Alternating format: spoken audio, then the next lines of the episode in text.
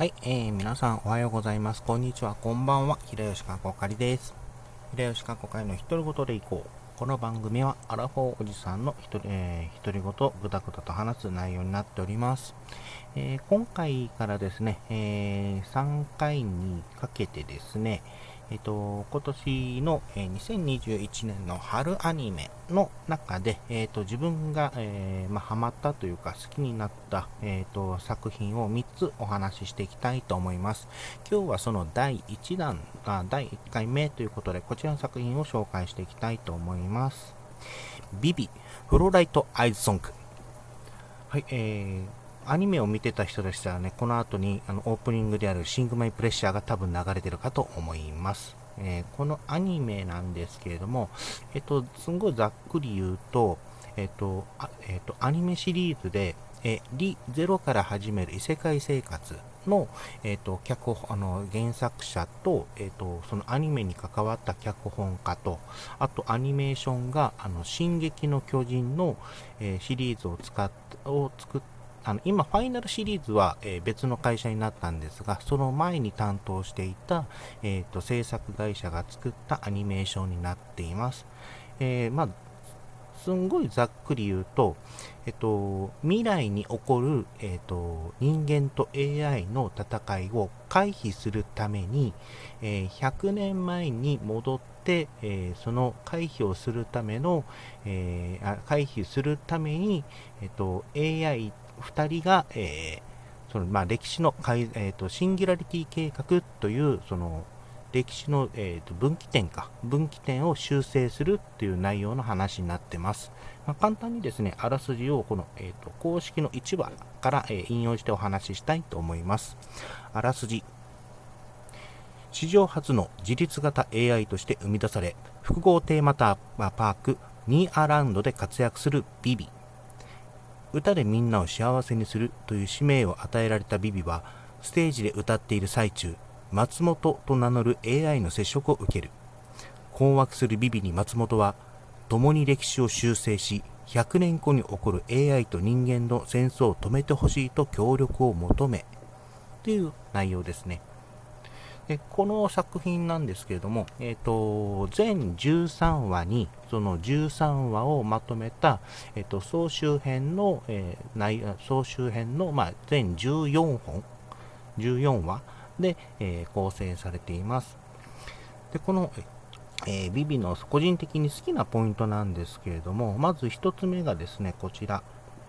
100年の旅を通してビビの成長と松本のか松本との関係性の話でが、えー、個人的に好きなポイントの一つです、えー、最初はですねこのあこの作品において AI について簡単に話するとあの AI は一つの使命に準じるという考え方で、えー、行動しています。あの AI に、え複数の使命を与えようとしてもあのそれが実行できない。一方は実行するけれども一方が実行できないということが研究の結果研究を進めた結果分かったのででは AI には1つの使命に AI1 体に1つの使命を与えるという、あの設定がまずあります。でそれを踏まえた上で、あの話を進めるんですがこのお話の当初はですね、あの、ビビは歌姫 AI として設定されているので、歌でみんなを幸せにすることを使命に持っています。で一方、あの松本はシンギュラリティ計画の遂行を使命としています。でこの関係、あの2人の間でやって、このそれぞれの使命を持っが持っているがために、まあ、ぶつかのかんあのぶつかって意見がぶつかり合っていくんですね。でしかしそれが話が進むにつれてあのシンギュラリティ目的シンギュラリティ計画を遂行するためという目的を通してあの互いの考えをすり合わせていく。で内容になっていくんですけどもこれってあの、まあ、見ててれば分かるんですけどもあこの考え方って人間にも言えるよねという部分を、えー、気づかされていく。まあ、これは普通から見ていてあの見ていけばあの分かっていくんですけれどもあの人間って結局意見が分か意見がぶつかり合った時に対立するかあのすり合わせてあの落としどころを作っていくかという点においては、あの AI も人間,、まあ、人間と一緒なんだよねっていうふうに、えー、見てて思いました。最終的にですね、この2人が、えーと、シンギュラリティ計画が4回、ひ、ふ、み、よ、4回ですね、4回あるんですけれども、ひ、ふ、み、4、あ、4回だな、4回だな、OKOKOK。4回あるんですけれども、その4回を通して、この2人の関係性が、まあ、あの、すり合わされていくというか、いくんですけれども、えー、その果てに、その果てにですね、あそそのな、えー、その2人のやり取りっていうのが、あのだんだん見ててですね、あの愛しくなるというか、あの応援したくなるというか、そういう感情を持っていくんですけれども、これがあの終盤の展開にを見ていくと、これが逆にあのすんごい切なくなっていくという展開になっていきます。そこはもう本編見ていただければと思います。で、2つ目の、えー、個人的に好きなポイントなんですけれども、こちらですね。え、ー、と、声優さんです。えー、ビビ役の、え種崎敦美さんと松本役の福山潤さんの演技。この、これは、あの、ぜひ見てほしいという点なんですけれども、なぜこの2人の、えーと、演技がいいかというと、まず、AI という性質を、えー、AI という性質なんで、感情が基本的にないんですよ、普通は。なんですけれども、あの成長につ、あの成長するあ物語が進めるに進むにつれて、まあ、その感情が豊かになっていくんですけれども、特にこのビビ役のあの種崎敦美さんの演技はあのその最初はちょっと無機質だったところがどんどんあの経験を重ねるあの話が進んで経験を重ねるにつれどんどん感情が豊かになっていく。というのをきちんと声で表現しているっていうんです。あ表現してるんですけどもその演技がすんごいあのうまいというか聞いてて違和感がないというかそういう感じだったんですね。であとうんとねあとは、えー、物語の、まあ、終盤でですね、あのー、まあ、とある理由で、あのリーバという人格が出てくるんですけれども、そことの使い分けがうまかったりとか、あと、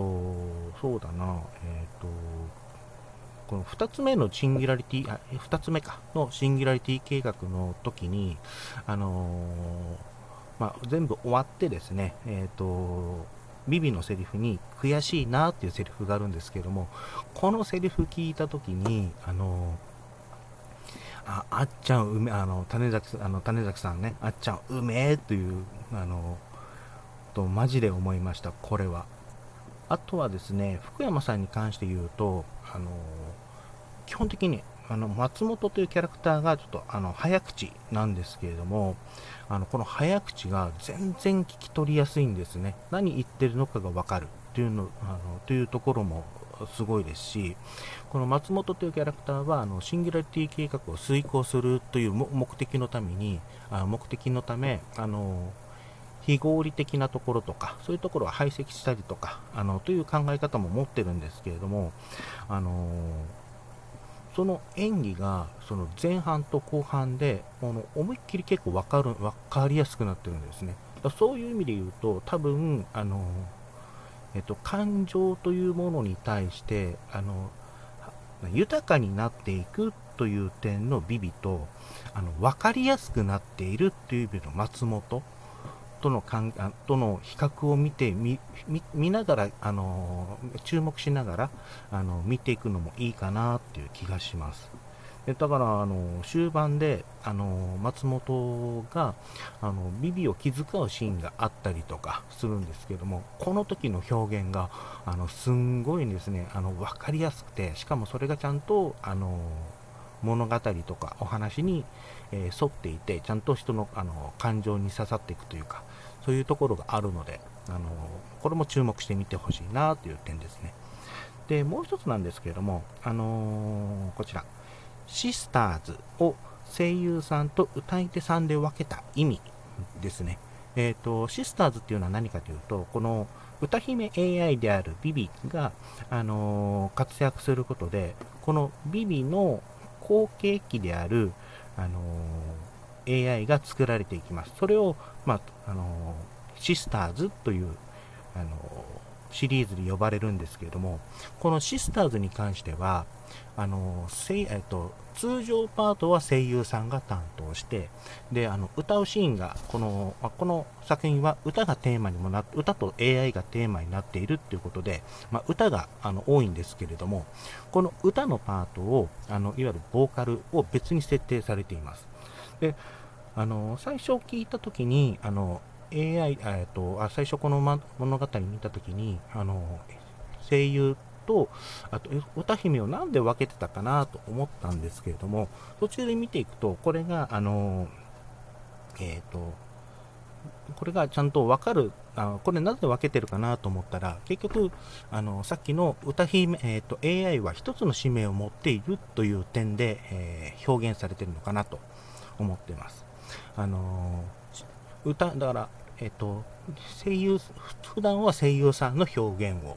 で、AI は、あの歌うことを使命としている AI は、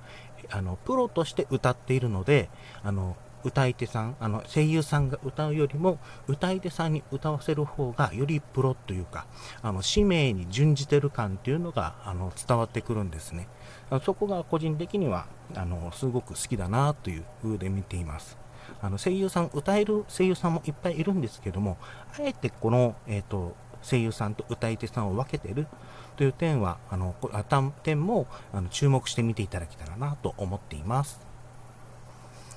はい、えー、というわけでですね、えー、ビビ、フローライト、アイツソングについて、えー、お話しさせていただきました。あのー、オチだけ言ってしまうと、普通、あのー、なんだっけ、えっ、と、特にひねりが強いとかいうわけではないんですが、それでも、あの、この過程を見て、あの、過程を楽しむかなっていう感覚の、え番組、アニメになっています。はい、えもう時間なくなったので締めたいと思います。お相手は平吉かこかいでした。それではまた。